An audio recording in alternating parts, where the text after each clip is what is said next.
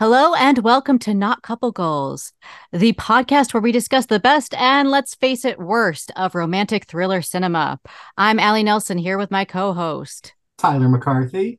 And this week, this episode, we are discussing the 2012 film Savages, directed by Oliver Stone, written by Shane Salerno, Don Winslow, and Oliver Stone, starring Aaron Taylor Johnson, Taylor Kitsch, and Blake Lively. Well, and Benicio del Toro and Salma Hayek. Let's That's not true. forget them. I go with top billing on IMDb. That's their fault, not mine. And introducing Ali Wong. So oh, wait. The, there, there, goes there goes one of my trivia facts for later. oh, that's a, that's a one sentence. So this is your spoiler my sentence. Calm down. This is your spoiler alert for Savages. If you have not seen the 2012 movie Savages, which there's other movies with the same name, but this is the 2012 one. If you have not seen this movie and you are going to be upset if it gets spoiled for you, then you should have seen it by now. But you can pause the podcast, go and watch the movie, then come back and it won't be spoiled.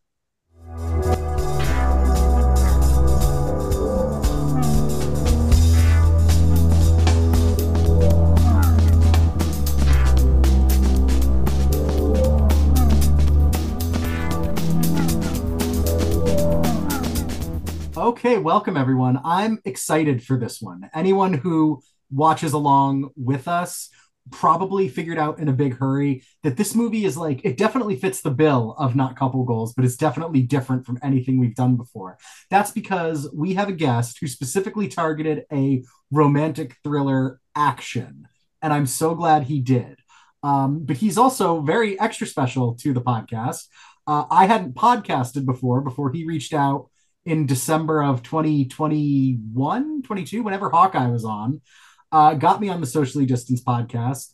That led to us hanging out in the city at one point, and I offhandedly mentioned I kind of want to do more podcasting. And then within days, we had Not Couple Goals off the ground. Um, he is the managing editor of popbreak.com. He is a big wig at Adweek. I should have asked his actual title. He'll give it give us that in a second. He's Al Manarino. You know him. Welcome, oh, Al. Thank you. Woo. Thank you both so much. Uh, uh, yeah, I'm a senior producer uh, at Adweek of the Adweek Podcast Network. So uh, I don't stop doing things related to podcasting unless I'm uh, taking photos uh, for for of bands and other events in the Jersey, New York, Philly area. But uh, so happy to be here. So happy that you started podcasting full time and uh, and uh, very excited to be on here talking about this kind of dumpster fire of a movie. Yeah, truly, this has been being able to podcast like this regularly with my wife has been so great, and I thank you uh, endlessly for the hookup because this has been a blast. Literally, the least I could do. You are one of my favorite humans I've ever met, and I'm so excited that you guys are uh, doing this. This is cool. Awesome. Well, likewise. Well, now you know. Obviously, you're a podcasting dynamo. I think that's the term. So I'm gonna go with podcasting dynamo. I like it, um, but no. the maestro. Um, sure. But what I'm curious about is your relationship to romantic thrillers. What, you know, you're a jack of all trades when it comes to movies like me, but romantic thrillers, what's your wheelhouse there? Yeah, it's it's it's very minimal. It's it's funny because you know I've been with the same person since I was in tenth grade, um, and she kind of introduced me to a lot of just like like the stereotypical like ro- romantic films like y- your notebooks and mm-hmm. uh uh was it the uh a walk to remember? That's another another one. Yeah. Uh, yeah. Yeah no, all she, the saddens. she, she oh all the sad movies. She she she introduced me to those and then i forced you know, a lot of action and adventure and mostly comedies down her throat. Uh, but yeah, I don't have a, a, super strong connection to the genre. And I know that's what like this whole podcast is about. So when I was looking through the list, I'm like, they've either done this or I've never seen it. And then all of a sudden this movie comes up. I was like, I forgot that movie existed. you said you saw it in theaters, right? I did. I did. Oh, I saw boy. my friend. I saw it with my buddy uh, Ryan, who I've seen a lot of the movies over the last like 20 years with. Um, he, I, I, think we had a lot of hype going into this movie because of the talent involved. Um, you know, obviously it was an Oliver Stone movie, mm-hmm. um, and he is kind of a pr- pretty prolific director, but Aaron Taylor, Aaron Taylor Johnson was uh like kind of fresh off kick ass which is where he was like kind of introduced to to the wide audiences we Yeah. liked him uh not really much of a Taylor Kitsch guy, but you know, again, very like ridiculously kind of stacked cast with uh, Blake Lively, uh, Blake Lively, uh, Benicio del Toro, Salma Hayek, and it's just like we're like Oliver Stone, kind of like brutal action movie. Like, let's go, like Yeah. we're in. as I was watching it, because I didn't look up the cast list much beforehand, beyond what we were talking about at the end of uh, last Thursday's recording, uh, Socially Distanced Podcast, Secret Invasion, episode one. Everyone should go listen to that. Um, but yeah, as I'm watching the movie, I'm like, oh, Del Toro's in this, Salma Hayek's in this, Yeah. Ali Wong is making her debut in this. Like, holy shit, there's so many. It's just like a who's who of that guy Yeah. or that girl. Like, it's it's really crazy. Yeah, there's Um, like a, there's like what like I, I don't not an hour, but like maybe. 15 to 30 minutes in the movie, you're like, Emile Hirsch is in this movie? Yeah. Yeah. Like, I said that out loud and I was like, I've seen this movie before. I'm still surprised. Ali Wong was the one where it was like uh, unexpected. Well, I went, holy shit, that's Ali Wong. I went, and I'm almost ashamed to admit this, but I said to Allie, I was like, "Is that Ali Wong or am I racist?" no, you said, is that Ali Wong? And then you thought that it wasn't. And you were like, oh, I guess I'm just racist. Oh yeah, I was like, "It's Ali Wong." Oh wait, no, it's not. And The then it was like, "Oh wait, it's the yes, worst it is." feeling. Yeah. yeah. The worst. but I guess making her debut, so it was a, a fresh-faced Ali Wong. So it's, Yeah. we can all forgive me for that. She still got the glasses though. That's true. Yeah. That's right. Like she's come a long way uh, from the the computer girl in Savages. Yeah. Now she's probably one of the most successful comedians. She's probably the probably the number one female comedian out there, if not like top three. Yeah, definitely right now. Yeah, After for sure. beef and everything. Oh my God, Beef and always be my maybe. If you haven't checked those yeah, out, and please. like three absolutely like amazing Netflix specials. Like yeah, like we like I watch those like I watch the Mulaney specials just like they're in a rotation just like every few months. I'm like let's let's watch baby was it baby cobra or whatever? Yeah. yeah like let's watch that. Let's watch you know the next the the first one. Let's watch the second one. Like my, my wife loves her too. They're the just so tickets are expensive. I've tried to go see her a few times now. She's Yeah. very expensive. And if anyone knows how to like get tickets respectfully, it's you. Uh, yeah exactly Hello, modern day warriors. I'm Justin Mancini, I'm Noah France. I'm Luke Martin. I'm Chris Mancini. and we are the hosts of Podwork Angels The Rush Hour, a podcast dedicated to the rock band Rush. Hey, isn't that the band that's exclusively listened to by drum students and dads over 60? Well, yes, but uh, we like to think that we explore the real poetry of the band as we look at our favorite songs, our not so favorite songs, favorite lyrics, and our favorite musical moments. Or maybe just you want to hear Luke's Geddy Lee impression. and the men who hold high places Uncanny. Well, look for Podwork Angels The Rush Hour on Pop Break Today feed as part of the popbreak.com every third Tuesday of the month. Hey, it's Bill Bodkin, editor in chief of the popbreak.com. Join myself, Amanda Rivas, Al Manarino, and a cavalcade of awesome guests on the Socially Distanced Podcast, the flagship podcast of the popbreak.com. And it's Amanda Rivas. If you're a pop culture obsessed nerd like we are, then you need to make socially distanced an integral part of your life. We talk all the things Marvel, Star Wars, you know, everything on Disney Plus, pretty much, as well as the hottest trending shows and news in the world of pop culture. This is definitely Al Manarino and not Bill Bodkin. So listen to the Socially Distanced Podcast every Friday on Spotify, Apple Podcasts, and all your favorite podcast platforms. Don't forget to rate, review, and subscribe so we can eventually get Disney Plus to give us advertising money. Please, we could use the money. I, I have children.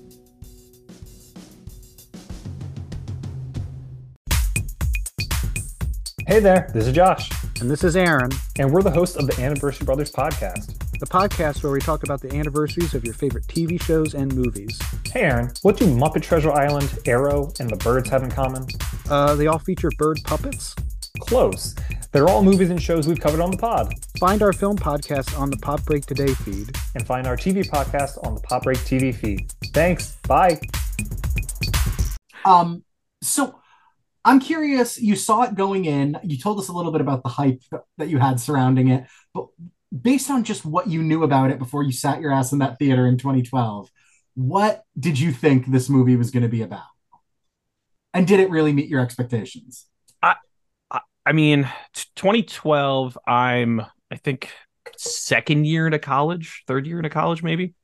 So I, I was seeing everything. Like I, I studied radio, TV, and film at at Rowan University. Like I I started going to see movies like a lot more, especially I don't know if this was a summer movie or not, but like summer, I was at the movies, you know, two or three times a week, like depending on what was coming out. And I think it was in July. It's July, yeah. So we were there. Uh, we had a buddy who worked at the movie theater too. So sometimes we, Nice. we Oh, again another another reason why we would go is because we would get in for free. Um, I remember leaving a 311 concert at PNC and driving all the way like an hour back to Manahawkin to catch a like not even Thursday. It was like a Wednesday or Thursday night uh advanced screening of Captain America: The First Avenger, and Oh, we went all the way back there because we got in for free. So yeah, little little tidbit. But in terms of this movie, I think uh, again, it was just like everything on paper. It was like this looks really cool, big guns, big action, explosions. Oliver Stone, two like probably of the, like two or three of the hottest young actors in Hollywood at that time period. Um, only two of them kind of remained relevant uh, now. uh, I'll let you pick who. Uh, but yeah, it just it just seemed Yeah, leave that subjective opinion up to up to you, the listener. exactly. It just seemed like it was right up our alley. Like uh, you know, at the time when we were college kids who loved action movies. And Allie, how about you? When I actually never asked you, even when we were watching it, like, what was this your first time watching this movie? This was my first time watching it. You know, I've definitely heard of it. I remember when it came out, it sort of came out when I feel like Blake Lively was doing good movies at the time. I think she came out with like The Town, and so people had recommended that to me. And I, st- I still haven't seen it, even though I'm from Boston. Right. Um, Great movie. but I rem- I remember thinking that this was probably in the same league as that because everyone was talking about how she was doing all these good movies. So I had that expectation going in, and then I did. I'd seen like clips and I knew about like the thruple aspect. And I will admit that I was like, this piques my interest. Like they're in a thruple. Uh but yeah, other than that, that's all I, I kind of knew ju- just like thruple and kidnapping. I didn't really even know like the weed aspect and that, you know, it was supposed to be sort of a good movie. And then I looked up the reviews afterwards and was like, I don't I guess it was sort of like a middle of the road movie. Very much so. Yeah, I'm in this. I I didn't know this movie existed until Al brought it up uh on Thursday. We're recording this uh on Tuesday. Like I I did not hear about this movie. It went completely over my head back then. I think I must have been in college around the same time too. Um yeah, I must have been a junior at UConn. Uh, and that was back when I couldn't afford to go to the movies and I had no way to get the UConn campus, beautiful campus, but it's in the middle of nowhere. So to get anywhere like a movie theater, you had to have a car, which I did not at the time. so I was just pirating um, a bunch of like mo- old movies and TV shows, and that was where I was like digesting everything and getting the discerning cinematic eye that I enjoy today. um, but this movie, watching it, going in like just watching the trailer and like hearing Al's elevator pitch, I was like, okay, I'm gonna get a little uh, Aaron Taylor Johnson. In the credits is just Aaron Johnson. Um, didn't know Taylor or I knew Taylor Kitsch was, but I wouldn't have at the time. Uh, but yeah, it just seemed like it was like yeah, a thruple, sexy kind of thing, and then it devolves into a. I'm trying to think of like the directing style. It's like, I mean, I know it's Oliver Stone, but it was it's just this like weird, high octane kind of like. I thought I was gonna get a little more Fast and the Furious kind of stuff, um, but instead I got this weirdly like deeply cinematic uh, uh, kind of experience that was I mean, just just cuckoo. Uh, but I'm glad I watched it. hmm yeah, it's I- I not the gonna s- worst movie we've done. That's true. Good, good, good to hear. I didn't want to just completely ruin your night. That goes to Uh, that uh, Jack Nicholson's kid movie that I, I out of the blue. yeah, oh, that was bad. What a bad movie. but yeah, it was Uh, it was like good, and I I respected the choice of doing an action based romantic thriller. Uh, so like the first half of this movie is 100 percent in our wheelhouse. It's like steamy sex scenes, like weird thruple aspect stuff, and then it just gets like a violent shove into this weird like like like if Soderbergh did meth. It was just really like weird. Yeah, I, I I liked I like Soderbergh on meth. I also think it's like Oliver Stone wanted to make a Michael Bay movie. Yeah. Like, It's like it feels very Michael Bayish at times, like the not necessarily like the action, but just the kind of onslaught continuous of like we need to put a torture scene here. Let's throw another one in here real quick. Let's throw some action and Yeah. uh, a chase or what like whatever. But like that there's that and there's also like anytime there's a girl on screen they're like we need to make this the sexiest scene ever. Yeah. It doesn't matter how long it is or whatever. We need to make it like, you know, get every lens flare you can find. uh, make sure you cut back and forth to the ocean. Like it just felt at times very Michael Bay esque. Yeah, very but still with the same ADD that I feel like Oliver Stone has. Like, Yeah, throughout. it does have a lot of ADD in this. But it did. It looks a lot like um, Bad Boys 2 a little bit, with just like Yeah. they really wanted to capture like Yeah. the sun and the surf and the party Yeah, lifestyle For sure. and all of the weirdly bright, somewhat neon colors that go with it. Mhm. Uh, yeah, there's a moment in the movie um when they when they do, the attack on that like the where they raid the house to to steal the money. yeah, yeah, yeah. A lot happens in this movie. We that could have been that could have been three different scenes. Which Um, which raid were you talking? Yeah, seriously. But that raid, um, when when uh Ben, uh, Aaron Taylor Johnson's character puts on like the mask, it cuts like back and forth to like almost like night vision, like green, like everything becomes like, Yeah. the, the, Oh, really? I the whole that. film becomes like green, and then it kind of cuts back, and I was like, why did he do that? Like, what was that choice? I don't understand it. But yeah, there's, also a few lot of that. scenes with there's a few scenes with Blake Lively too where it just turns black and white and then this like weird Yeah. like sepia tone thing that I didn't Exactly. understand. And normally that drives me nuts when movies do that. I'm like, you establish your visual language and then you stick to that visual language. Mhm. But here it was so all over the place that I was like, yeah, fucking throw in a black and white scene. I don't care. That is very Oliver Stone though. Like I remember watching uh some featurette on like natural born killers and he was talking about just how he would do mushrooms and then make movies and it's like yeah that's pretty evident That's it. That's accurate. Yeah. I should confess up top, I'm not super familiar with a lot of Oliver Stone's work. Uh, so this is like maybe a weird introduction for me. It is, and that I think it was honestly, it's not my introduction to him because I actually went. I'm pretty sure I saw Wall Street to Money Never Sleeps in Oh. theaters without having seen Wall Street. Oh, Oh, that sounds like a Yeah. like all around horrible movie watching experience It was I want to do great. a podcast that's just picking your brain about that. Oh my That is a good podcast idea of like just people who've seen the sequels and never seen the original. Oh Yeah. yes, that would be great. that would be fun. I want I want to show someone just the Point Break remake, a movie that I was thinking Oh, about a lot when I watched this, and just be like, "What do you think?" Ugh, don't bring don't don't bring Bill to this. He'll be so mad.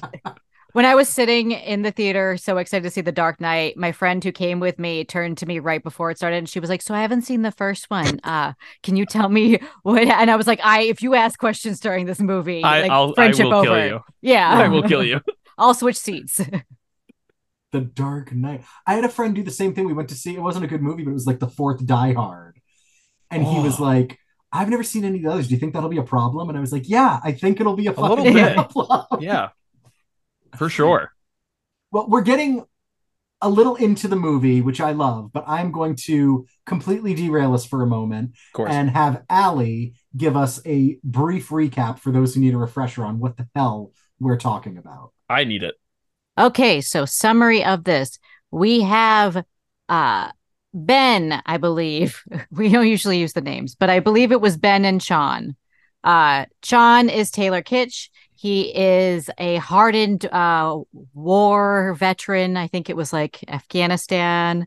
Uh and then we have uh Ben, who is uh Aaron Taylor Johnson, who's going by Aaron Johnson in this movie and he is like the the hippie friend the the sweet caring friend and the two of them are kind of complete opposites but best friends.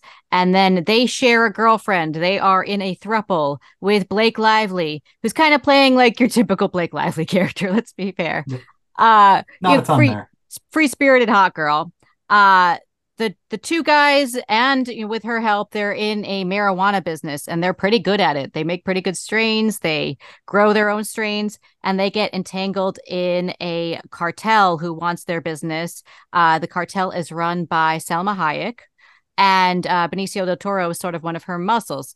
So in the entanglement of this uh they don't want to give their business away they're trying to get away and this leads to the cartel kidnapping Blake Lively, and then just hijinks ensues. That is all of the, all of the the summary I'm going to give because that's basically the whole movie. Yeah. we were talking a little bit before this that you know the movie it it feels very long. It's like a two hour movie, which is long for a movie. Like But- 210, I think. Yeah, Yeah, But- it was very long. but this in particular, like sort of Allie just said, they kidnap Blake Lively, and then the two boys have to do what they have to do up against this cartel to get her back. And then there's like, like she gets kidnapped like 45 minutes into the movie. So there's a lot of just like, th- they got to get her back. They got to get her back. This is plan A to get her back. Okay, this is plan B to get her back. And it, it, we all reached a point where we like paused it at one point, thinking, surely this is the climax of the movie. And there was like 50 minutes left. yeah. It really like it stretches.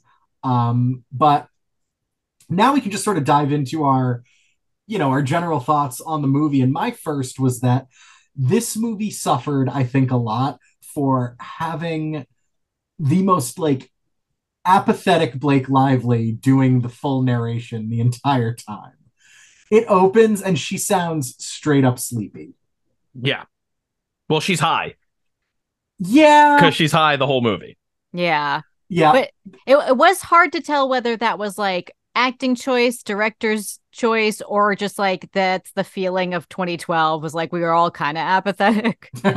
I may be dead at the end of this. You don't know. But we have some incredible lines in this opening monologue. Yes. Like maybe maybe two of my favorite lines I've ever heard in a movie.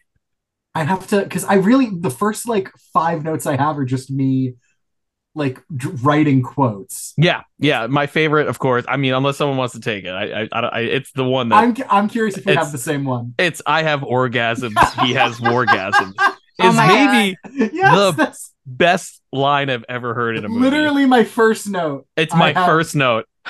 I You can't see it, but it's my first he note. Has wargasms. I hated that so much. When she I said it, I was just like, but it why? comes- But it comes all the way back around, and I love it. Like, because it's Wait. like this is the this is the tone of the movie. Yeah, it is the tone of the movie. Yeah. Wait, how does it come back around? Is there like a, a- a No, a I mean like? I, I'm saying it, Oh. the the actual like you hate it so much at first that line. You're like, this is the worst thing I've ever heard. But then you think about it, like, no, that was actually said in a major motion picture. That was my my big oh no moment of the Yeah. beginning when you're like, oh no, what movie am I watching? I do remember going on a brief, having a brief moment after she said that of being like, "Al, you son of a bitch." Mhm. There's two more hours. of Yeah, this. and then and then when Ben comes back from his like Indonesia trip or wherever he is at that point, she goes, uh, she goes, Chon fucks and Ben makes love, and I was Yeah. like, "Blah." yeah.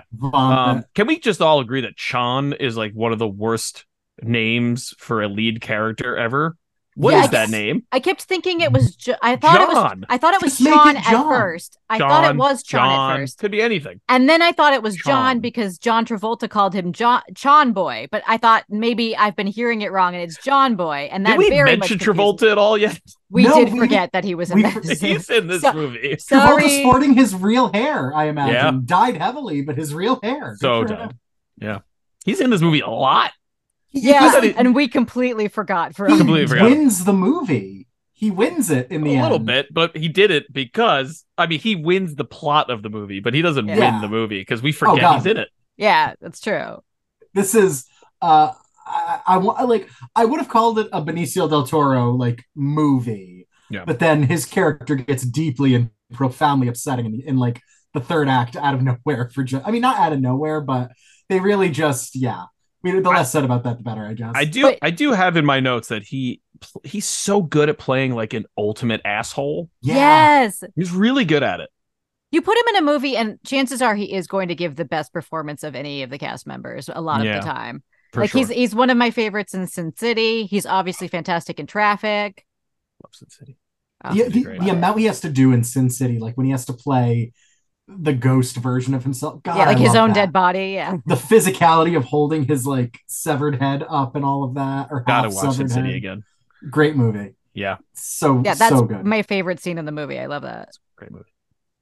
But in Um, this, he's he's he's just such a heinous asshole, Yep. and he's established that way too. That was the other thing about this movie too, in terms of tone. They established very early on that like, okay, this is graphic. Like Blake, Blake Lively and Taylor Kitsch are like fucking on the couch, like capital Yes. F fucking. But then it's like they take it to a whole new stratosphere with that scene where he shoots the lawyer in the kneecaps twice and kills the like woman that he's with. It's so like profoundly upsetting the way he's like everyone's just screaming and begging for their life. It's so hard to watch. he's the the the movie establishes itself as super R when they do like as you said a, a very har- not hardcore but a very very passionate sex scene followed by what everyone does after sex is they watch super high quality beheading videos Oh, Yeah, God. what was that? Are we to believe that the cartel sent them that yeah. as like a hey, work with us? Like yeah, they that- started initial like they were immediately sending weird little notes and videos.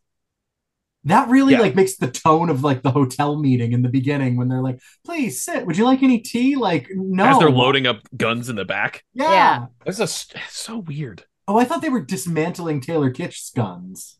was that it Maybe there was a lot of guns. Either he hmm, came Yeah. packing like way too much. Either he walked in like Frank Castle, or they were just like dismantling their own guns. Well, I Either feel like it's a good tactic if you're trying to intimidate the people you invited over to be like, we're gonna put our guns together right now in front Yeah. of you during this, this meeting. is the time to do it Yeah. yeah for it's, sure It's noon. It's time for tea and to clean our guns. Mhm. Although, but I, I appreciated the Taylor Kitsch in this movie, at least his character. I liked how capable uh, uh, they all were. Just like they, they didn't hang a big lantern on it. They were like, yeah, he's former like U.S. military, so he's a, a, a little bit unintimidated by these cartel guys. He knows the danger he's up against, but he's you know a fighter. He's not. Uh, uh, you don't have to worry about him being in over his head the way you do Aaron Taylor Johnson. Yeah, I, I I just find it weird. I mean, I don't know if we're gonna dive or dive deeper into the the thruple aspect of it all. I'm sure we Oh, will because that's We're gonna dive deeper. I was gonna say, thruple. all right, then I'll save it for that. But uh, yeah, no, I I I outside of the movie being kind of a mess, they do a pretty decent job of like establishing like who these people are and they kind of remain that way throughout the whole whole film like outside of like Ben who has to kind of go through like a anti-hero's journey like Yeah. the rest of them like really kind of stick to who they are i guess Yeah. which which I like appreciate because it's more the movie itself. I guess that's maybe why it felt a little long because the movie itself was just established characters going from point A to point B. Yeah. Ben has like a tiny arc, um, and Salma Hayek, I guess, kind of has an arc. But the movie really is just like here's this wild story that unfolds among these criminals, which, Yeah. when done right, can be a lot of fun. I, I- I honestly think this movie would have done better. It would have it would have I think lasted more in like the you know, people would care more about this movie if it was more in the vein of like a pulp fiction or a, yes. or Yeah. a um not lucky number 11 what's that other one um the one with like multiple storylines thank you smoking aces is like Oh, if you yeah. give me something where like you know you're you're following ben and chon and blake lively maybe is like the connective tissue of all the different stories but i think that would have suited better for like the where like where the location like laguna beach i think that's a really interesting spot and like i, I think it would have been better if, like especially because the length of this movie Yeah. like give us less of this story but put more stories in it and then have them kind of interconnect at the end like that would have been i think better suited for this That's it just what I- feels yeah I, I hollow agree. Like, I was feeling like I want this movie to to pick a lane a little bit better. It's not Yeah. a straight up drama. Mhm. and it also doesn't go that like that fun route of like this is a fun sort of shoot 'em up with all of these sort of heisty elements. Mhm. and because it doesn't do that it doesn't really succeed at either. But it could i was thinking in the middle of it too i was like i really wish this was fun. I think it would be yeah. so much so such a joy to watch if they had that element and like oh like the different because it, it's got some really interesting characters but then it's like oh we want to just you know really have a lot of long dramatic moments Yeah, and even the moments that are like supposed to be like eye catching or actiony, even it's like you get the fun sort of uh, heist where they intercept the money on the road using an uh, improvised explosive device and all of that. But then it's like in the same movie you get like wargasms and orgasms, and also in the same movie you get like the criminal like being strung up, begging for his life with his eye like st- like popping out of his skull. That like, dude's in everything now too, right? Does- He pops up in like a lot of stuff now. That that actor. Yeah, uh, I looked up his He was really good in forget. this. Yeah. Yeah, I mean, he plays that scene. real- That scene is deeply upsetting Yeah. because he's Yeah. doing a great job. he really acting. sold it. You want But- this movie to be fun, and then that happens. Yes, You're like, oh, is it over yet?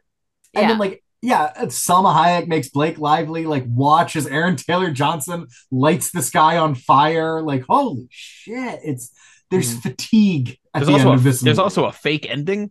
Yeah. yeah, that Unnecessary. Was, what the hell? What did you guys think of that? For- Unnecessary. for people who were watching, pausing at one point and being like, I can't believe how much more of this movie is left. Yeah. For it to try to get away with two endings, I felt was o- offensive. I'll say it. I think it, I think it was a fake out because they mentioned Bu- Butch Cassidy and the Sundance Kid at the beginning, so it was Mm. trying to lead you to believe that they were going to like die during the action, like uh, like a Butch Cassidy sort of thing. Because I had I was like, oh, they're ending it like Butch Cassidy, and then they were like, Oh. haha, fake out, and I was like, oh, they wanted their cake and to eat it too, which Yeah. that's what you do with cake. So I mean, I didn't hate it. like the explanation was like, oh, that's what she was picturing when they were on the way there.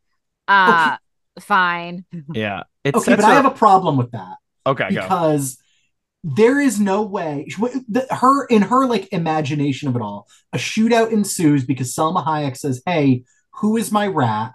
And Taylor Kitsch says, "Oh, it's Benicio del Toro."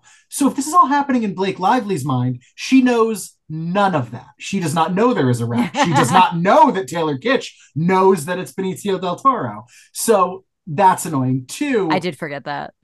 In the end, the way they like Butch Cassidy and Sundance Kid is like Aaron Taylor Johnson gets a fatal wound, very very sad. Taylor Kitsch gets what you know. He you see he doesn't seem like he's in good shape in the middle of the uh, uh, desert. So he morphines Aaron Taylor Johnson. He morphines himself. He also morphines the perfectly healthy Blake Lively. He wanted to get high.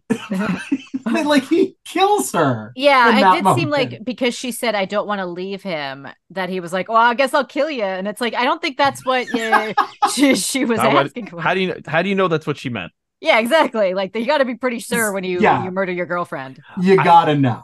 That's I why think- Allie and I have a definitive signal for when she's like, "No, it's okay to kill me." And that's nothing. It's never okay to kill. It's me. never okay. I will Um, become a zombie and come at you, and I don't want you to kill me even then. Wow. Oh Rough. wow! She's gonna be your Ed Yeah. She uh, to your. Sean.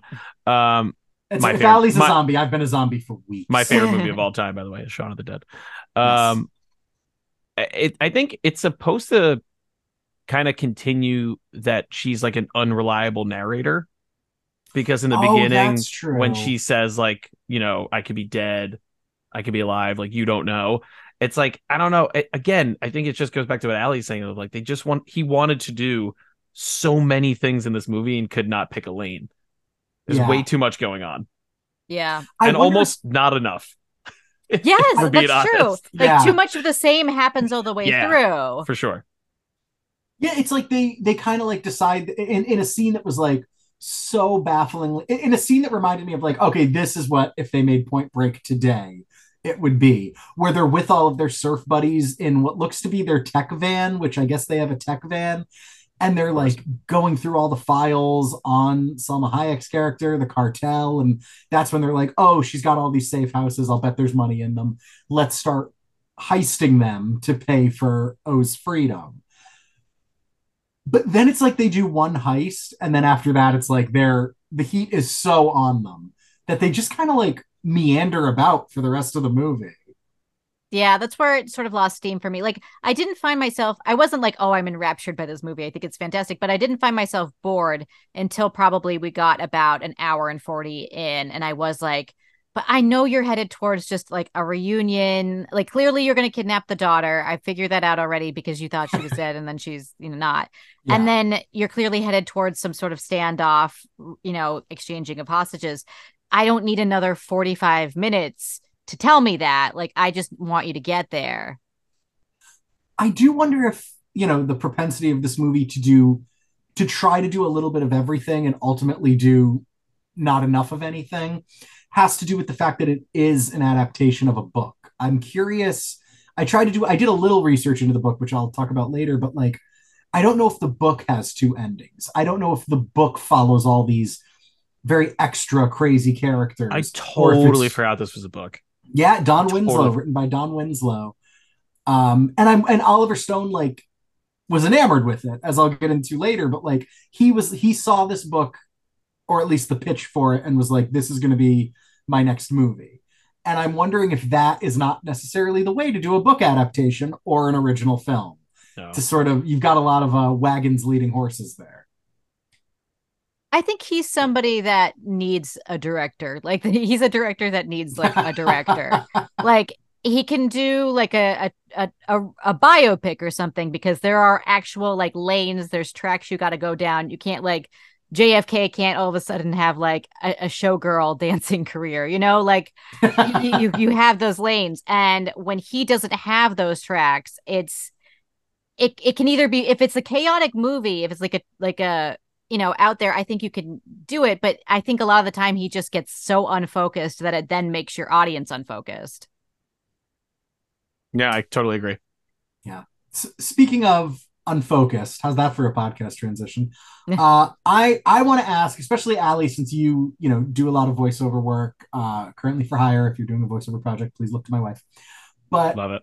the we talked a little bit about the apathy of Blake Lively's character. I'm curious. I felt. I want to know if anyone agreed with me. Did anyone feel like her voiceover character and her character character were very different? There's a very jarring moment in the movie. I want to see if I can find it, like the exact quote in my notes. But she says something.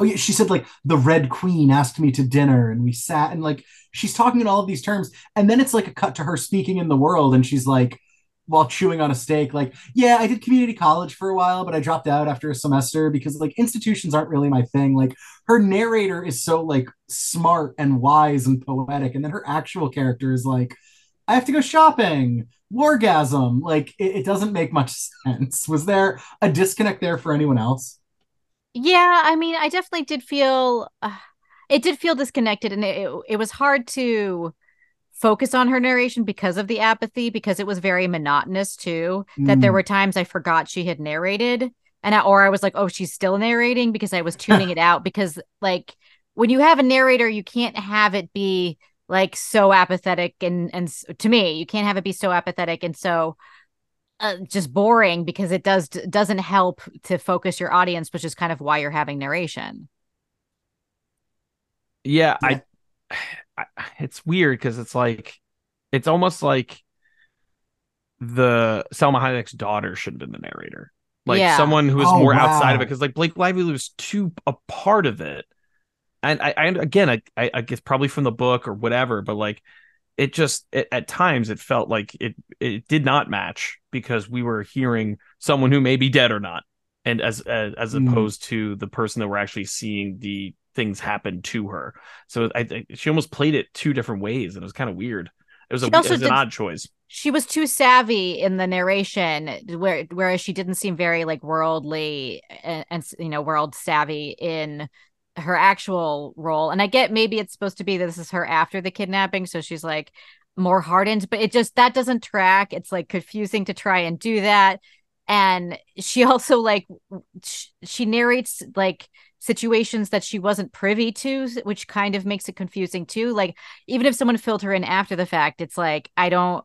It's hard to have like a, a narrator who actually is a character in the movie, and she misses so much of the action of the movie because she's kidnapped. correct Yeah. and it goes to what Al was saying before that like they, they clearly made a choice to make her this unreliable narrator because the first words out of her narration mouth are, you know, just because I'm narrating this doesn't mean I'm alive at the end of this. It's like you're a character who we're using your voice, but you're not necessarily the character. You're this weird third party, fourth wall breaking narrator. And it's kind of like you gotta know that's confusing. You gotta know that's gonna run into narrative issues. You gotta know three little little wise asses are gonna talk about it on a podcast a couple years Exactly. later. Mm. It's you gotta know you can't be doing that. And I, I, actually Al- think they I think they should have switched off narrators. Like I think she could have introduced the beginning because she is so close to the boys and then we could have gotten different people's perspectives and I think that would have been more interesting to me. Because they That's also kind of drop the narration like aspect at one point because they're like she's missed too much of the movie she wouldn't be able to narrate this and they kind of just go away from that whereas we could have kept you know we could have gotten aaron taylor johnson's sort of perspective on things you know it just uh, really like had salma hayek's at the end like i think that would have been a lot more fun Yeah.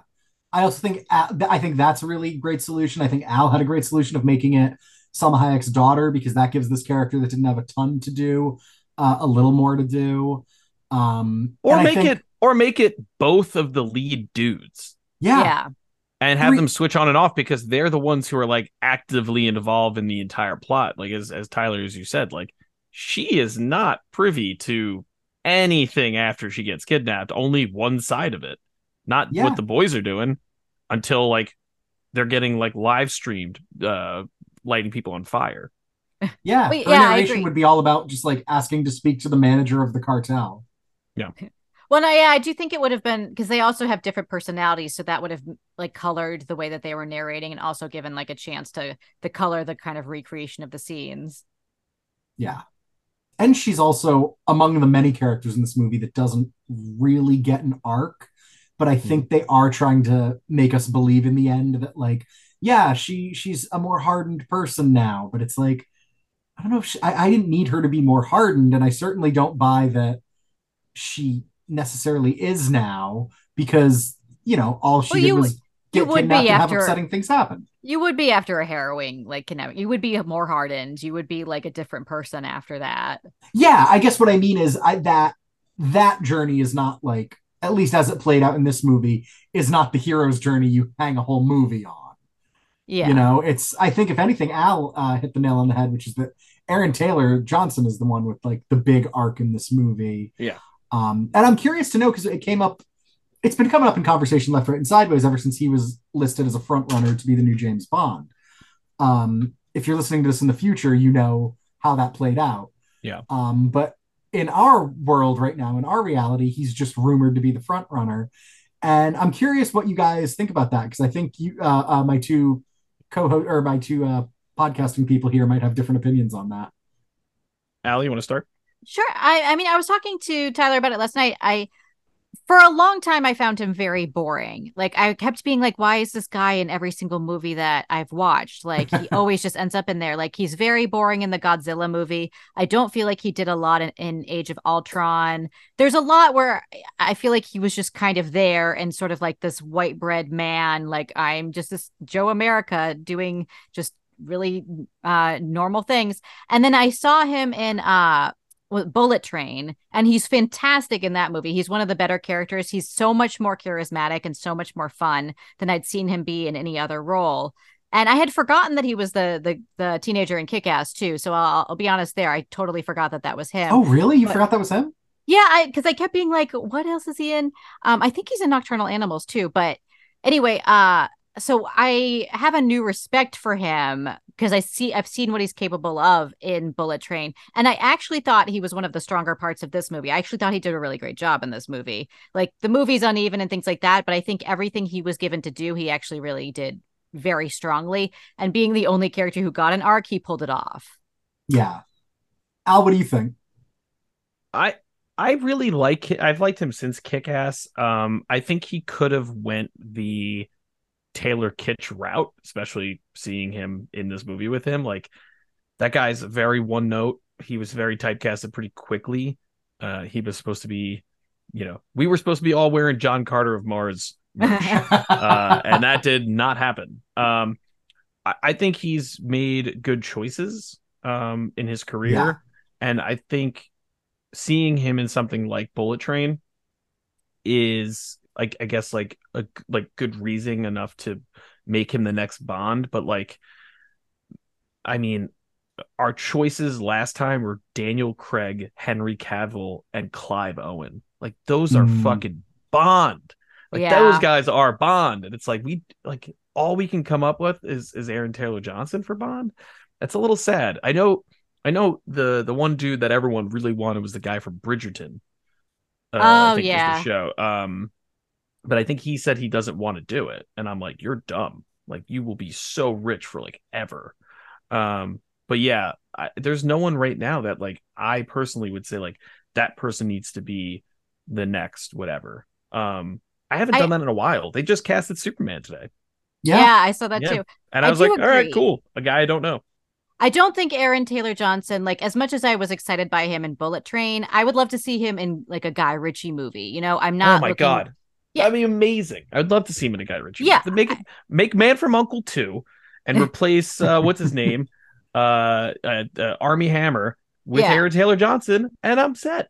Exactly. But yeah, I don't I feel like he, he- I don't see him as like this grown ass man.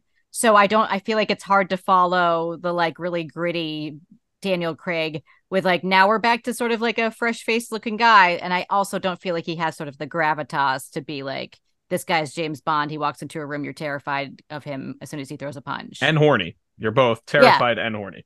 yeah, because I don't really Oh, feel that way when he walks in the room. I'm not like I'm scared and horny.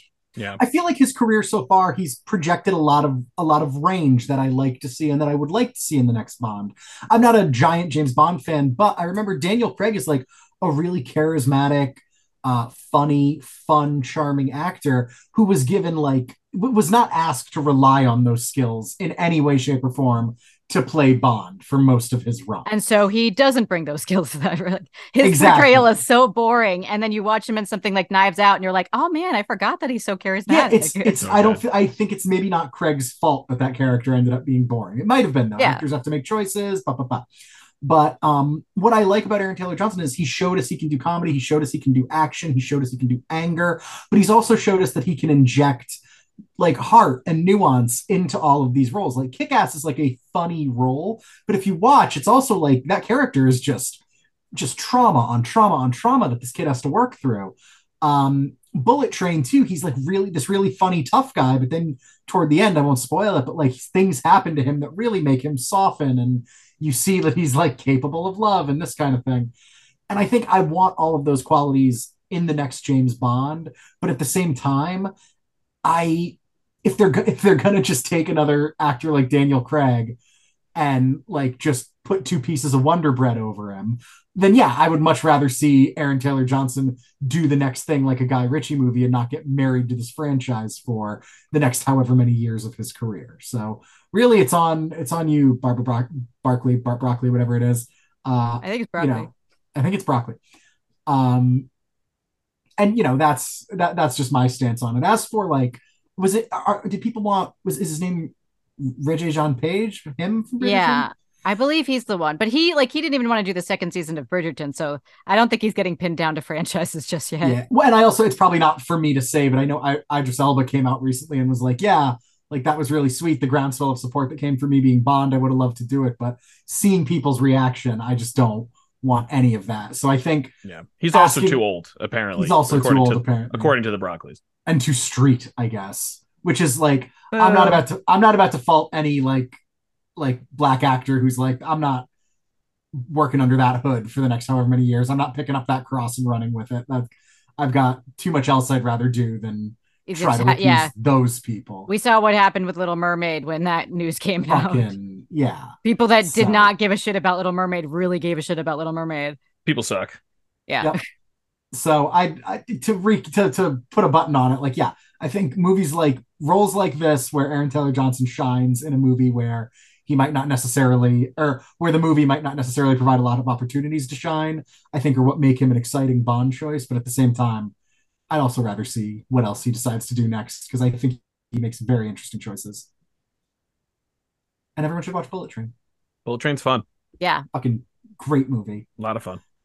Um, Allie, did you have anything else in this movie you were like dying to talk about? It's hard because I feel like we've, I mean, we didn't really talk about Travolta.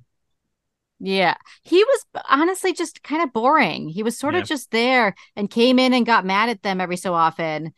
Uh I mean, we talked about, you know, Benicio del Toro, fantastic as an asshole. Like Oh, yeah. nobody nobody plays just a disgusting, unapologetic asshole. What No. bothered me is that in the fantasy sequence, Blake Lively shoots him and he gets his comeuppance, but he really he ends up kind of being the overall winner of the movie. I think we like saw him like just hanging out with his family or something. Like he Him and Azul made like a, act like a better cartel than what Salma Hayek made, if I recall. yeah he gets off scot-free and he like it, it comes out that he like sexually assaulted blake lively and it there was no point to showing us that he had done that Yeah. if he was then going to get off scot free because we already knew he was an asshole. Like he shot one a guy in both of his knees and then killed him and like killed one of the cartel workers who he was like trying to train. We knew he was disgusting. Like we didn't need to see. I think that was a bridge too far, and I was I was upset that he got off. That that, that was his, his arc was just like happy living. the whole quote unquote real ending was just another example of this movie kind of being like, ah, see, we're having fun. Like, ah, John Travolta actually comes in and he arrests everyone, and this guy gets off and he's at his kid's baseball game. And it's like, no, not fun. Like, he's a rapist. John Yep. Travolta is like a dirty cop. Sharon or Sean and uh, Ben are like actually bad guys. Blake Lively Sean. is It's John. Sean. Sean, I'm not. I'm not backtracking for that. you should like every everyone's like a not like fun bad person like oceans 11 they're fun bad this they're everyone deserves like a bullet in the kneecap or something you know this is it's not the Well, I don't uh, think the Aaron Taylor Johnson deserved it. Like he burned a guy, yeah, but that guy was going to get murdered by anybody else in the room. Yeah i guess it just it, his his character arc is he learns what he's made of to get the things he wants. In this case oh being rescued. And he sees how far he's willing to go for that. And in the end like it's poetic if that road leads him to his doom. It's kind of just shitty if like yeah you can burn a guy alive you can frame someone you can kill a bunch of people. And then in the end you get an island paradise with your uh, hot girlfriend and best friend it, it just it's not a clean story i guess No. Yeah, I do agree. And there and there was like an interesting line from Salma Hayek where she says to Blake Lively, uh, if they really love if they loved you the like they love each other the most and they'll never love you the most because if they didn't, why would they be willing to share you? And that, you know, I don't necessarily believe that's the way with like polyamorous relationship stuff, but it was an interesting line to include Yeah. in the movie because it seemed like it was coloring something to come and it was something to consider. And then nothing does come of that either. nothing comes up but it was interesting to think about that the uh the absence of jealousy is because there's nothing like she's not enough to be jealous over what they have is their friendship and yeah that that that i thought was pretty interesting I did like that there was a moment of where it was like, Have I told you I love you recently? And he was like, Yeah, this morning. And it's like, yeah, these guys really love each other. Yeah. And it's not like in a romantic way. It's just like this very pure, like beyond friendship love. Yeah. Uh, I just want to tell you guys the last three things I wrote. oh before. please It's really fun. Um, I wrote in my notes, forgot about the ending. This is when they, this is the fake ending. And then I wrote, everyone is bad at this, meaning like everyone, every character is bad at what they're doing. Um, and then I wrote, fake ending? I've seen this before. So that's how engraved it is in my brain that I completely forgot almost every aspect of this movie. I said I remember like uh, like you know the regular podcast listener will know Allie and I we don't talk during the movie we try not to talk after it we try to save it all for the mic but I remember when it like rewound when she literally like the movie literally does like the rewind animation thing and when I realized how far back we were rewinding I think I said out loud I was like are you fucking kidding me part just why is this story why is this movie doing this part I can't believe we're gonna have to rewatch this much more of the movie. I was like so flummoxed by that. Yeah. And it did seem like a lazy way to like have a risk, a riskier ending and then also have your like, you know, not risky at all, lazy, happy ending. Yeah. Which I, I remember in the narr- the Blake Lively's like very lively and uh, uh, uh, narration too. She says like, "Oh, the boys did a few a few weeks behind bars, and then they disappeared." And I was like, "Wait, they did you guys stop being a throuple?" And then I was like so distracted by that until like the last couple shots when it's like, "Oh no, they all ran away together." But I was distracted by that ending montage where you see everyone going because I thought after all of this, they did a little time behind bars and we're like, nah, forget our whole three way relationship. Like, I'm, we're all just gonna go our separate ways. And I was furious for a hot second there. Yeah. All of the stuff that they did. Uh, I, I mean, I liked uh, Salma Hayek in this movie. I thought she did She's a good good. job. She's good. Yeah. She's good at everything. I love Yeah. Salma. Salma Hayek's great. Reliable Salma Hayek. always reliable. I always like when she's able to have a role that requires her to, you know, she always had a hard time getting roles that weren't just like, and you have boobs, and you're in the movie as the person who has boobs. So I'm always happy to see like she actually gets to do things, and her being the leader of a cartel is a fun uh, role for her. Yeah, I mean, now look at her. She's the only woman in this movie whose role wasn't "you have boobs." Exactly. Very So, true. Go Salma Hayek. Yeah.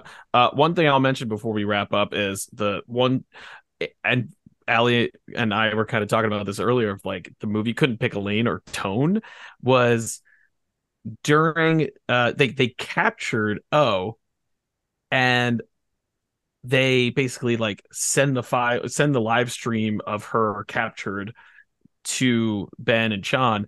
And there's a moment where they like live video edited the footage where they put a like decapitation of her like animated. I was like, Yeah. what is happening? Who is who And is who? There's like a sassy little respon- like weird Evite E card animation thing that Yeah. happens of her And- being yeah. What guy so in the weird. cartel is like, "Hey, hey, I made the animation. Check it out." yeah. Do they hire like an outside? Like, do they do like Fiverr? Like, can you edit this they for us? outsourced it. like or do they have like a tech or do they have like guy who's like into like you know uh photoshop and and final cut pro and is like I think it was "Hey, the kid who was oh, after sensitive. or more more specifically after effects like Yeah, I was gonna say I think it was somebody's nephew. I feel like they were like, My nephew's really Yeah. into graphic design, he can do it. yeah it's the the random weird kid guy that's uh in the the cell with blake lively who Yeah. He like meets a horrible end. doesn't want to kill but kills i don't know Who was yeah, He was seems weird like too, he's I about to have an arc and then they're just like, no, bang dead. Yeah, I thought the Yeah. video the, the live stream of her being kidnapped too was was one of my least favorite parts of the movie because she looks so not scared. She just looks kind of just like, what? What is happening? Like she it was just not selling at all. The way that it was filmed, I think she was supposed to seem disoriented, but she really just seemed like she was like, Oh, why are you why are you doing this? Couldn't give a shit that they were slapping her. Yeah. Yeah, like ah, it's Exactly. annoying. All right. Now I think we I think we've fairly gone through all of the broad strokes of this movie. Um, but now I'd like to get a little more uh, targeted and go around the horn and say our favorite moment from the movie. It can be the funniest moment, best moment, sexiest moment, whatever just tickled your fancy. Um, we'll, uh, we, yeah, if you have one off the top of your head, yeah, hit, hit us. Yeah, there's there, there's a couple that that uh that come to mind. Um, when we first meet Travolta, he's got food on his lip. That that really just bothered me to no end and made me laugh as well. I was like, wow, what a great introduction to holy crap, Travolta's here. Um, I mentioned the the video editing sequence, kind of not really editing, but what the heck was that? Um, I'd forgotten about that, honestly. The whole movie was so crazy that, like, yeah, that didn't even scratch the surface. Yeah, um, and then just the abundance of like dude butt, like a lot of, a lot of, a lot of butt. Uh, Allie, uh, I would love to hear your thoughts. Was this uh Did- warranted? Did you did you enjoy this, or was it excessive? How what were your thoughts on the the amount And- of uh, and- man ass? And were we or were we not able to spot a little uh, ATJ dong in the bathtub in the beginning? Yeah, you were way more focused on that than I was, buddy. Yeah, it took him out of the movie. He was, he was, like, I don't even know what what are we watching. Is no one seeing this? I do think yeah, we got a little bit, but I'm I'm actually always happy when male male to female nudity ratio is at least even. And in this one, I think we got a significant uh, amount of uh, male nudity compared to I think Blake Lively may have a no nudity clause or something because we didn't see her nude at all. I can't really. I don't think we saw the the, the Salma Hayek's daughter nude either in No, her sex just scene. both having sex. Yeah. Yeah, I think we I think it was more male nudity and I am a big fan of if it's going to be nudity, let's have more male nudity. Let's make the men have to be objectified and have to show their asses to get into movies these days. So, you know, more of that. All right. I appreciate it. Allie, what was your favorite, best, sexiest moment from the movie? Uh so I you know, I definitely enjoyed a lot of Aaron Taylor Taylor Johnson. I I think he did a great job with it, the reacting to where he was supposed to kill the guy and he panics too much and then he uh, has to have it so Chon kills him instead and then uh when he throws up later because he's you know having to deal with uh, everything that happened and the fear i thought he he played all of that really well. But i do think my favorite scene was probably the scene with benicio del toro breaking into that lawyer's house and really threatening him and telling him you know listen if i shoot you in one leg what are you now 42 if i shoot you in in the right leg you're going to be 52 i shoot you in the left leg you're going to be Yeah. 62 and then he really lets the guy like strings him along and and the guy is smarm the smarmy lawyer type and is like oh yeah i'm gonna uh call and i'll get you anything you want. And he like really is like yeah yeah okay great call the guy. And then he shoots him and he's like now you're 52 and then he shoots him the other one now you're 62 and then he just flat out kills him which is Yeah. a little bit of Yeah. overkill and how scary it is when you realize that the gardeners are all outside and it's like oh now no one's going to be able to hear gunshots no one's going to be able to hear me scream because there's all this lawn equipment Kind of, kind of smart. yeah, Yeah. like menacingly smart Yeah.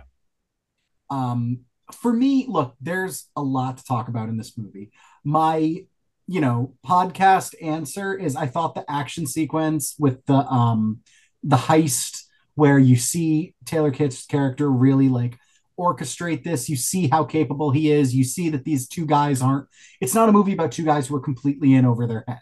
It's a movie about two guys who um are doing more than they than they want to be are are crossing lines they don't want to cross uh, which i thought was interesting. But the answer in my heart is there was just one small detail that really had me giggling to myself which is after the car heist after the uh, ied and all of that stuff benicio del toro and the rest of like the guys from the cartel are at the scene and they're investigating the death of these eight men and benicio del toro's like i'll tell you know the boss when i'm ready to tell the boss no give these guys burials like men and go like inform their families and give them money.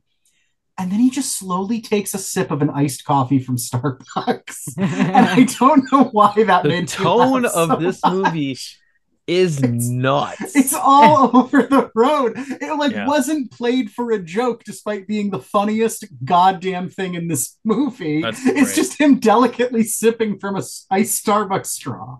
yeah. I don't know. in a similar vein, one of my favorite just things that was all throughout the movie was like Salma Hayek when she would send her little like threatening messages to them, like her weird little ransom note esque Yeah. emails. She, I loved her use of like emoticons, like you know, like she would, she'd have frowny face, like come alone, frowny face, or like come for this meeting, smiley face, and I did find that very charming. Which And the way reminds me reminds, reminds me of uh of um Get Him to the Greek. Do you guys remember Get Him to the Greek? Oh yeah. With, with with one of my favorite performances of any person ever. It was P Diddy in that movie. yes. and uh uh Jonah Hill's character reads a text message and it's and it's P Diddy doing the narration. It says, "Where are you? I'm gonna kill you." Smiley face, and he says the emoji, and I was like, again, that's one of my favorite line Such a nice of touch. anything ever. His line where he chases them out of the hotel and he's like chasing their car after being Yep. hit by a car and he just like it's 80 yard him just going, now that's a mind fuck. That's like the biggest laugh of the movie. That's so good. I love that movie. Um, well, all great moments all around. Now it's time for my favorite segment where I'm going to read you guys a little bit of trivia about this movie. Okay. Um, I tried to keep it, I got a lot from IMDb, I got a few from interviews, I looked into the book a little bit. Normally I try to go deeper on this, but this is just a rabbit hole of Oliver Stonedness um, that I wasn't Tyler Stoned enough to really get into. But I think I got some interesting tidbits here. Um, first of all, one of the things I like about this movie is that Taylor Kitsch seemed capable, and that is because he actually uh, trained with Navy SEALs. They like gave him On tips Mars. on physicality on Mars. He paid them all in uh, merchandise that never got sold from that movie. They were really stoked to have it, so that worked out for everyone. Yep. Um, and like they mentioned specifically on IMDb that the scene where he gets the guy to roll down the window before stabbing him in the neck was like something the SEALs were like, you should do that, which is a little scary. Um, for the role of O, would you believe that Blake Lively was not the first choice? Yes, I Yeah. would believe she's like the fifth choice. Now, yeah, I ca- agree. Cast your mind back around this time. If I told you there was an actress who was going to do this movie, but she decided to leave for a, a franchise, can you guess Jennifer who it might be? Allie Yeah, I was gonna say either Kristen Stewart or Jennifer Lawrence. is Jennifer Lawrence. She Yeah. left. She did Hunger Games instead of doing this, which boy, was that the right move. Yeah, this role is beneath her. Yeah. Other actresses considered were Olivia Wilde, Abbie Cornish, Amber Heard, Teresa Palmer, and I don't know if she was considered, but it says Lindsay Lohan expressed Wait. interest. Wait, so go back because Teresa Palmer, like four years earlier, would have been starring in this movie. Yeah. It's before it's not it's like her and Blake Lively kind of have not similar trajectories, but like they really burst onto the scene and are in everything, and then they're in nothing. They're like Yeah. I, you know, like Teresa Palmer was in Warm Bodies, right? Like this is right around that time where she's in a bunch of stuff. Like going back to, to my wife, the first movie we watched on the second day we met was we watched uh, I showed her Accepted. So this is 2000 Oh, yeah. and this is 2007. So Accepted came out in 2006, 6 years before this movie and Blake Lively is in she is the main person in Accepted. Like that was like this is Blake Lively because like this is like it's this and then Gossip Girl and then Gossip Girl makes her a household name. So it's like and then again Teresa Palmer like that they're kind of in that that same that very much in the same tra- trajectory. Jennifer Lawrence not so much. She had like Winter's Bone and uh, I was just listening to her podcast with her and she had tried out to be Bella in Twilight and Of just did not get it. Um and then she ended up getting Hunger Games.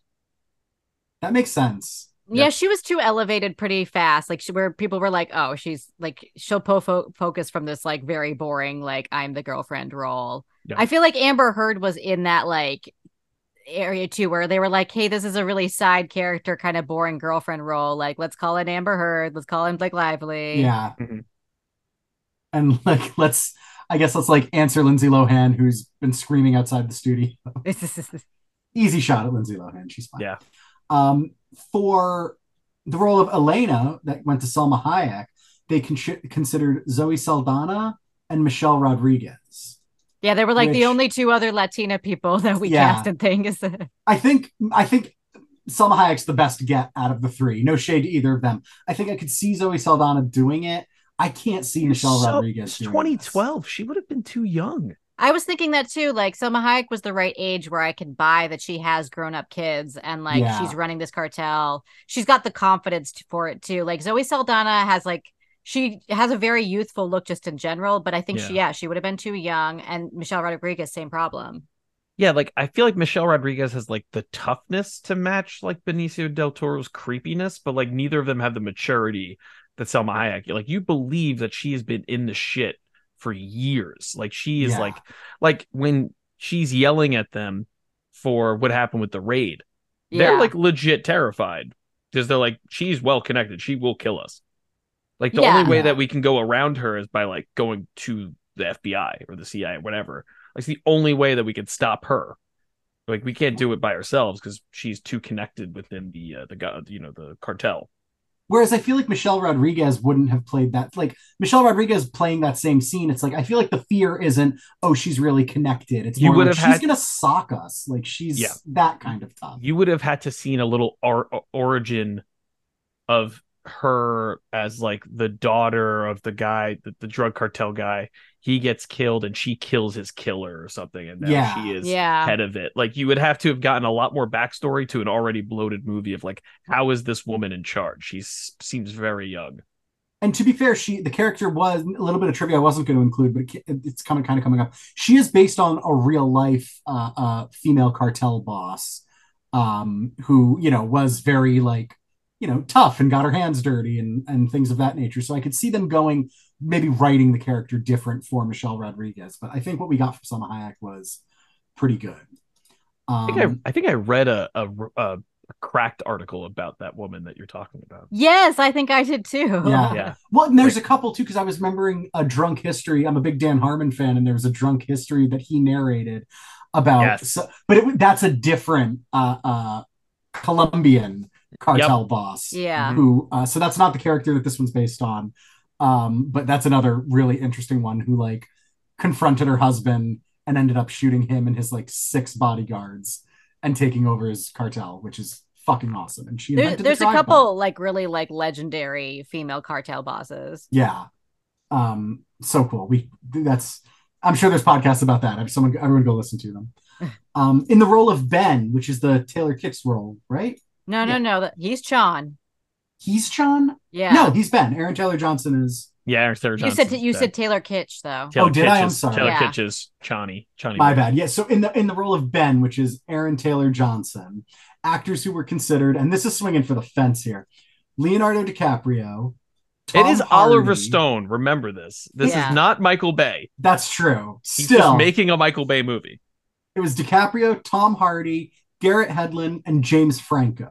Garrett Hedlund and Taylor Kitsch are completely interchangeable. I 100%. fully agree. Which doesn't They're- make sense that he would be considered for the They are The the, role. same person.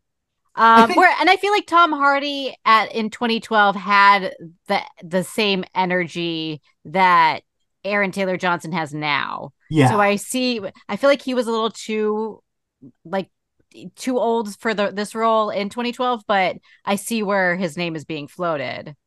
Franco too, I could see uh, the the blank check podcast refers to him as a feast or famine actor, meaning when he's trying, he could totally pull this off, but there is a v- very coin toss odds that he would just be playing this like Oz the Great and Powerful, and it just wouldn't work. Well, I also wonder how long this movie was in development for because the the ages why are like wildly different. Like you know, Aaron Taylor Johnson was so much younger than James Franco or uh DiCaprio.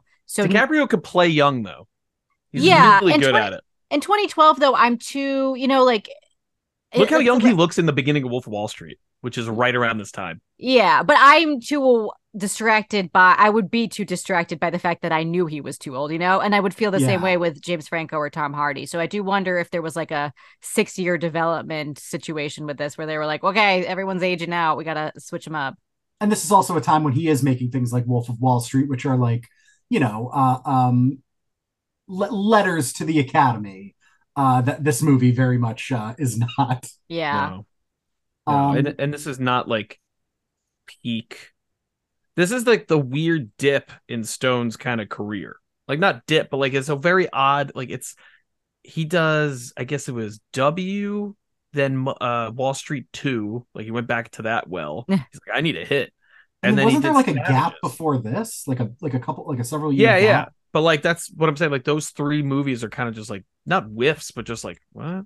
And Yeah. then he doesn't really come back until Snowden, like where that like it starts getting like Academy buzz and Yeah. good reviews and things like that. But like the last these three are just like very forgettable. Like, Yeah. spilled some movies. Um, Uma Thurman was cast, and I believe they actually shot scenes of her as uh, I'm going to say Paqu P A Q U O's mother, but they just didn't end up using them, which is crazy to me. Uh, but the movie was actually shipped under the code name, like to theaters under the code name Pac- Paqu or Pac or whatever. Wait, wait, uh, wait. which is so all- so th- this very bloated movie was longer. was It had it had Uma Thurman in it, and they're like, you know what, we need to cut Uma Thurman. yeah, But I Yep. also get it. I don't care about Oh, oh O's I mom don't reading the emails that she sent. No, As much as I love Uma Thurman, it's like, yeah, I can see where they were like, if any, we can trim this fat. I'd have to guess it was like a whole subplot of her mom, like, you know, deciding to look for her or something like that. Yeah. And the boys or just have to, sitting like, at the computer and reading the length. emails that she was sending. Maybe. Also, also, if you were going to kidnap someone, and I'm telling the audience, if you're planning on kidnapping anyone, Everyone get your notepads out. don't give them access to the internet. Yes. That's how What? stupid they found her, though, and she doesn't do anything notable. She doesn't do a she thing. Just, she sends her mommy some emails about like, I miss home though. This trip is making me realize how much I missed home, and it's like, yeah, kidnapping will do that to you. Well, I thought they thought they were implying it was like the kind of thing of like, you know, you better send an email that makes sure uh, no one misses you or where like bad No, things but are she happen. she asked for the access. Yeah, because she said like, "Oh, people are going to start looking for me." So presumably that was sort of like an at gunpoint thing. But what the scene was missing was the fucking gun. She there was nothing stopping her from just writing, "Here's here's who kidnapped me. Here's what they look like." She But just also- basically said, like, I really want to like stay informed. Can I go on Twitter? Yeah, Like, that's kind of the the energy in the room. Was like, I I need I, I need to tell people that I'm fine. And there's yeah, there's no utility in her asking to do that and being like so annoying and adamant about it. she Mhm. doesn't do it. I thought maybe she was sending like coded messages to her mom because she's That's talking what I her- was thinking. yeah, like her stepdad worked for the CAA or FBI, one of those two, and it's like no, nothing comes of it, and it and it it was a chance to give her character something that would make us respect her more or some sort of agency, and they just were like, nah, she just really wanted to go on the internet. But you can hear all those relics of a subplot that involved the mother that just never came to be. I guess they should have just Um, access like they didn't need her to go on the internet at all. Then Um, No, they didn't. It was just that's the fat that you could have Yeah. trimmed. Yes, Yeah, it- it so exactly. didn't pay off. unnecessary. Um, as Allie stole from me, this was Ali Wong's debut. Yep. Um, Oliver Stone began. I mentioned this a little bit up top. Oliver Stone began working on the screenplay adaptation before the book was published. He was that confident that this was like this was just going to be this great story, which again I think is a little bit of why this movie doesn't feel super fleshed out, super well thought out. I think it was still in its inception when it was already being morphed from page to screen. Uh, so I think I don't know, maybe maybe there's a lesson to be learned in there. But did anyone walk away from this movie kind of thinking, I wish there was more? no, No, no. I wish there. if you did, I wish there was more time put into the development of this movie instead of just like throwing hot people it- it- it- throwing hot people and like great veteran actors together for kind of like no reason. yeah. Yeah. I honestly like like you said about how if Michelle Rodriguez was Salma Hayek's character, like they would have had to given her a backstory. I would have actually loved a backstory, or, or even just if the movie was about her rise to the cartel, because that's so much more interesting than a lot of what we got. Yeah. Well, if you love a backstory and you want backstory on these characters, but not Salma Hayek's Elena, there is uh, Don Winslow, who wrote the novel Savages, wrote a prequel after this came out titled The Kings of Cool. And uh, That's the, a terrible title. Subtitle: bit- The Money Grab. it's subtitled A Prequel to Savages. It should have been called Wargasm. Orgasms and Wargasms. Orgasms and Wargasms.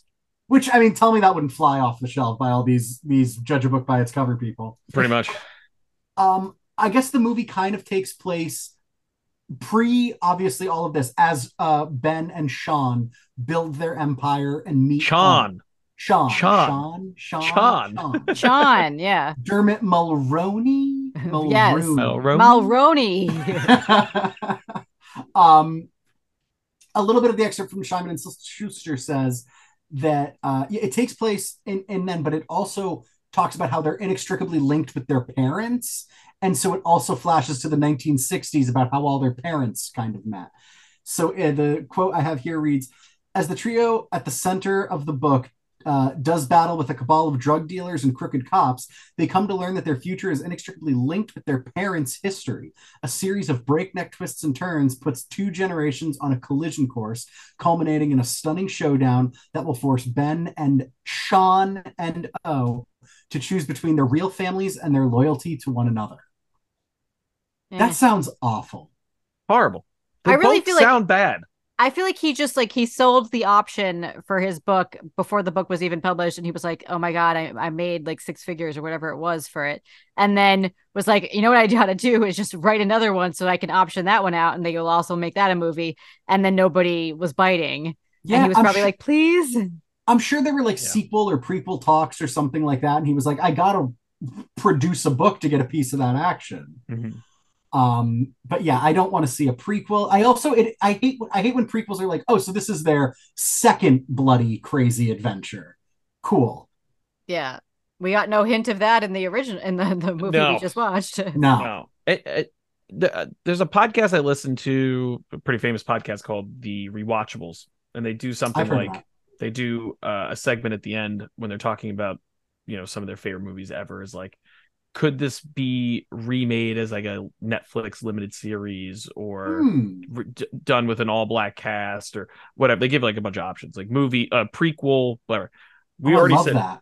we already said no to the prequel prequel's done Hmm. like we don't want this especially the Hard one- pass. hard pass i will say though if they go with me and Allie's idea of putting more characters in this and having them more little intertwined, then I wouldn't be against like an eight episode Netflix series or go the French way. Like if you ever watched Lupin, which is fucking awesome, they do like Yeah. three episodes. It's like Yeah. three movies, like th- three hour long episodes. Like that could have been better suited with this, maybe versus I think it would have been more digestible too if they just turned this into like a like a limited series. And they could have done a flashback episode about how Correct. Salma Hayek got into power. Yeah, I would. I would much rather. Or do a kind of thing where it's like, okay, the premise is in order to rescue O, they have to hit all of these like safe houses, crooked businesses, and things like that, and steal from this cartel to raise the money.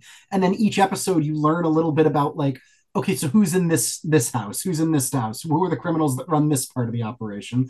And then you watch them get dismantled, and then it leads like I, you could definitely stretch this out into a longer series that I think would be pretty cool.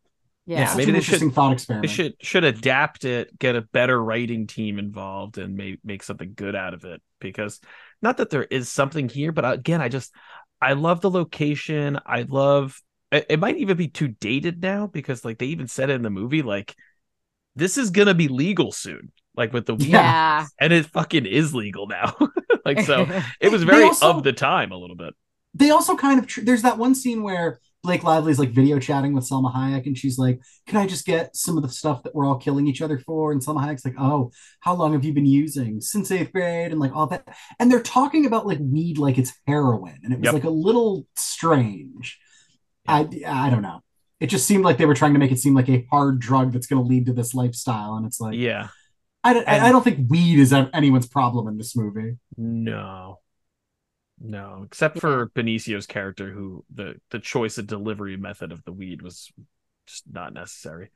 Yeah, Yeah, it's gross. this movie did remind me of Ice Bombs. Remember that? No. Yeah, I do remember Ice Bong. no, no. um, all right. Well, I'll close the trivia section with this. It's just a quote from Oliver Stone, who was asked in the end, who were the savages? And he wrote, or he said, Aren't we all to some degree? The question is, what degree? Do you cross boundaries of what is right and wrong? Or what is right and what is wrong?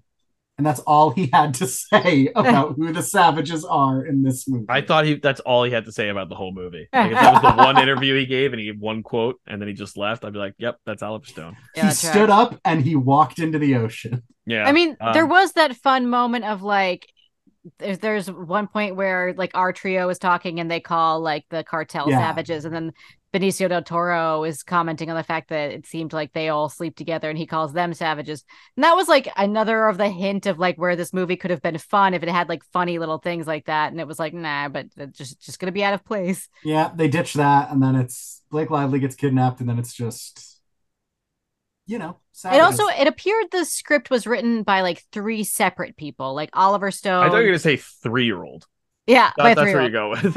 well I, I feel like maybe that's why it feels so disjointed like th- because of the way that it had like the ampersands in between everybody it wasn't like here's this writing because they'll, they'll do like an ampersand in between and then write and oliver stone if it was like a writing team and then oliver stone took a crack on it on his own Well, but there were ampersands in between all three so i feel like it may have been like it's a book and then this guy adapts it and then this guy comes and rewrites that guy's script and then Oliver Stone comes and rewrites what everybody else did and maybe that's why it feels so disjointed and there's like relics of like a better script or relics of fun left in I don't know. Well, it's Oliver Stone, Don Winslow, who wrote the novel and the subsequent prequel, and then Shane Salerno, who, um, let's see, known for Armageddon, Salinger, The Comey Rule, Avatar: The Way of Water. Boo. Sure. Um, and guys, that's all I have for the trivia. Some interesting stuff in there. I'm sure there's a lot more to dive into. Um, I doubt I'll be checked by any super diehard Savages fan. If I get any hate on Twitter, it's just Oliver Stone on a ghost account. Um, Come at us, but- Oliver. yeah, yeah. You know what? Come at not couple goals. come, come on the podcast. Yeah, Talk oh yeah, it. we'd love to pick your brain. We have thoughts. I'll, We do, have I'll give you shrooms if you want. Yeah. Yeah, Allie will do it. um, this has been great. I guess let's close out as we close every episode. We'll go around. I think the listener probably knows the answer to this, but Al, would you recommend people watch this movie that aren't us doing it for a podcast? Uh no, I think don't don't don't waste your time. It's it's super forgettable to the point that I again I saw this in the theater, forgot ninety eight percent of this movie. This crazy amount. I do love your last note being like fake ending. Yeah, fake ending? Love Question that. mark? Yeah. They also say the title of the movie 15 minutes into the movie. Yeah. and they keep going. And they keep oh you'll they say Savages, savages. savages, sav- a lot. savages. Allie, how about you? No, I like like we've you know gone over. I think that there's a, a better version of this movie, and there's a way this movie could have been fun, but it the in watching of this movie, it just makes you wish you were watching a better version or watching just a funner movie. Yeah, I agree. I also wouldn't recommend it. I was torn while watching it of kind of being like, well, there's some fun stuff in here. Like, yeah, it's like one of those so bad it's good movies. I would re- like we talk a lot about whether or not we would recommend it, recommend it with a caveat that it's like so bad it's good and kind of fun, or just not recommend it. And I was close to being like so bad it's good, it's kind of fun. Then the scene where Del Toro shows Blake Lively his phone happens, and I'm like, no, it's the the scale of upsetting to like kind of fun moments just tipped. Um, It you really know. wasn't bad though. It was just kind of like middling. Like it just like didn't quite know what it wanted to do. Yeah. Yeah. And but I feel like it's middling and then it kind of adds that and I'm like, all right, just I'm done here. Yeah. Um, but that's just me. Uh, but if you, you know, listen to this all the way through and you haven't seen the movie and you're curious, uh, I think this would have been more fun if it was directed by Michael Bay. I agree. Yeah. You know what I mean? Like, have you guys seen Ambulance? No. Not yet. Guys, want to. guys, not a romantic, not a romantic thriller. go watch Ambulance. If you learn anything from this podcast, go watch Ambulance. Go watch Ambulance. It's pretty awesome. It's so bad it's good, but then it's also just good. Like in, See, I'm in the only way Michael Bay can. It's a very pro Michael Bay podcast for whatever reason. I don't know why. This, like I said at the top, this movie reminds me a lot in terms of like look and tone of Bad Boys 2, Yeah. which is not a good movie, but I will die on the hill that it is very watchable. Some of the Oh, best so action watchable. sequences. Love right. that movie. Very good. Michael Bay, man.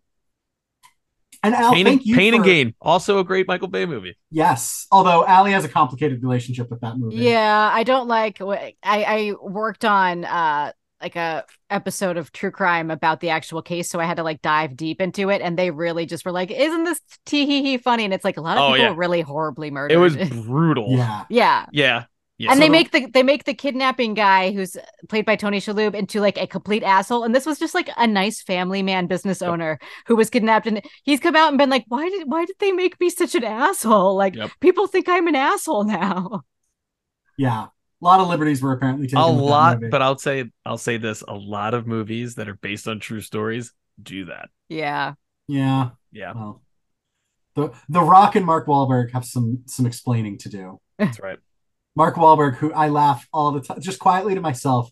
Uh, I didn't watch the Transformers movie that he was in, but I really love that he plays like a Texan doing nothing to hide his Boston accent. Literally in the trailer, it, it makes me shit myself laughing every time when he's like, I think we found the Transformer. Transformer. Yeah, Yeah, just- in the Lone Star State, where I'm clearly from. I love that. It makes me laugh so much. okay. Love Um, Al, this was such a delight. Thank you so much for joining us. I'm glad we finally got you on the show that you basically, you know, made happen. Yeah, Um, Yeah, you been- completed our uh pop break bingo card pretty much. I think you were Yeah. our la- final get we needed. Yep, we got Bill, we got Amanda, we got Alex, we got Al. Now Did we you have Cat yet? She would love doing this. We We did got get Kat. Cat. Okay, got- good. She So, was yeah. our last guest uh, for um, What lies what was it? beneath? What lies beneath. okay, great. Such a such a great movie, written by Clark Gregg.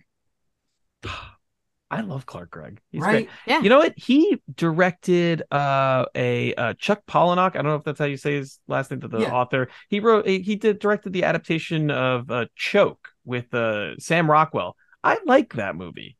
Really, I don't think I've seen that. I I also remember reading the book when I was in high school, but I like that movie. It's it's it's weird but fun and very I don't know strange. And I love Sam Rockwell and he's great and everything.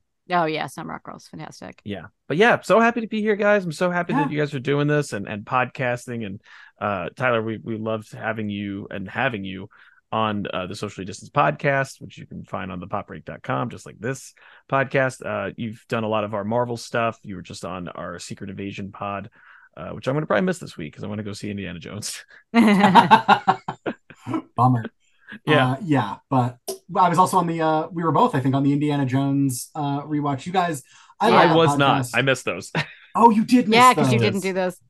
yeah. Uh, we cover. I remember you dropped in for the Die Hard one. That I was did. fun. I did. That was Um, fun. Yeah. oh, me man, and Ben so were many- watching. Me and Ben were watching uh, Giants. Giants. Uh, uh, Commanders. Uh, during while you while you guys were both recording that, and both of us were drinking heavily Yep. separately from like different parts of the world. We both come in. Ben was very drunk. that was fun. I mean, you got, maybe it's just I've got a bad radar for it, but like you are notorious. You and Bill, like no, not Bill so much anymore, but you are notoriously like a rarely sober when you're recording these podcasts. Yeah. I'm like, you would never know it. It's just you know, yeah, practice makes perfect. That's that's what makes you the pro. That's right. Um, Alex, where or Alex Al, where can the people find you? Uh, you can find me at uh, Al Manarino on Twitter and Instagram. Uh, no, la- no longer verified on Twitter because no one is. Same. Um, uh, yeah, and uh, you can find uh, some of my photos um, on the popbreak.com as well as nj.com where I freelance for them. I just took photos of uh, Luke Bryan at, at the PNC Bank Arts Center and Blake Shelton at the Barefoot Country Festival, Country Barefoot Country Music Festival. Uh, covered uh, RuPaul's Drag Race Work the World tour, which uh, started in Atlantic City. So you can see all my photos, and that that one I actually wrote the review, my first byline for them. So you can find all of that on nj.com and have a ton more planned for the rest of the year. Um, and of course, uh, for the pop break, I'll be covering San Diego Comic Con, so you can check that out and follow uh, follow our podcast, the Socially Distance Podcast, on uh, anywhere you get your podcast, Apple, Spotify, you name it, with my co-host and best friend Bill Bodkin, uh, who uh, we have a love hate relationship to this day. And Al sells himself great, but I would just want to say, I when I met you in 2016, I knew very little about concert photography or that it was even really a thing. And just watching your account over these years has been awesome. He takes Oh, amazing, super cool photos. Um, he took the best cosplay photo on the internet that is getting new life these days. Um, that's that's my friend Al. So thank go you. check out his work. I appreciate it. Um, and you know, Al, only my second favorite person, my first favorite person. Where can the people find you? You can find uh, me. I post fun little sketches now on TikTok at like Willie Nelson, uh, just like it sounds. And then you can find me on Instagram and Twitter, the dumpster fire that it is still. I'm still watching it burn at anal retentive, A N E L R E T E N T I V E. Um, and you can find my writing on parade.com. I cover, you know, celebrity news, things like that. Excellent. And you can find me on Twitter, uh, dumpster fire that it is, at Tyler McCarthy, where I'll mostly be posting uh, podcasts that I'm on and uh, stuff about the TV show Warrior uh, and retweeting things Al does that are cool. Yeah, please Um, watch Warrior. The season three comes out this uh this week, and we want I a gotta season four. Yeah, Oh, Al. When I'm done with watch the it- bear, I'm starting that. Watch it. Do You're it. welcome. Best fight scenes on TV. yeah. Uh, you can find my writing at USA Insider, NBC Insider, SYFY Wire, um, all the NBC Universal brands. Uh, I'm covering Hot Wheels. I'm covering Race to Survive Alaska. Really excited to cover the new season Chucky, Temptation Island, Big D, all of these things. If you're a fan, um, you know, check out my work. Uh, that is it for us uh, for this episode. Th- again, special thanks to Al and Special thanks to Mallory Johns for our intro and outro music. And Alex Marcus, our producer.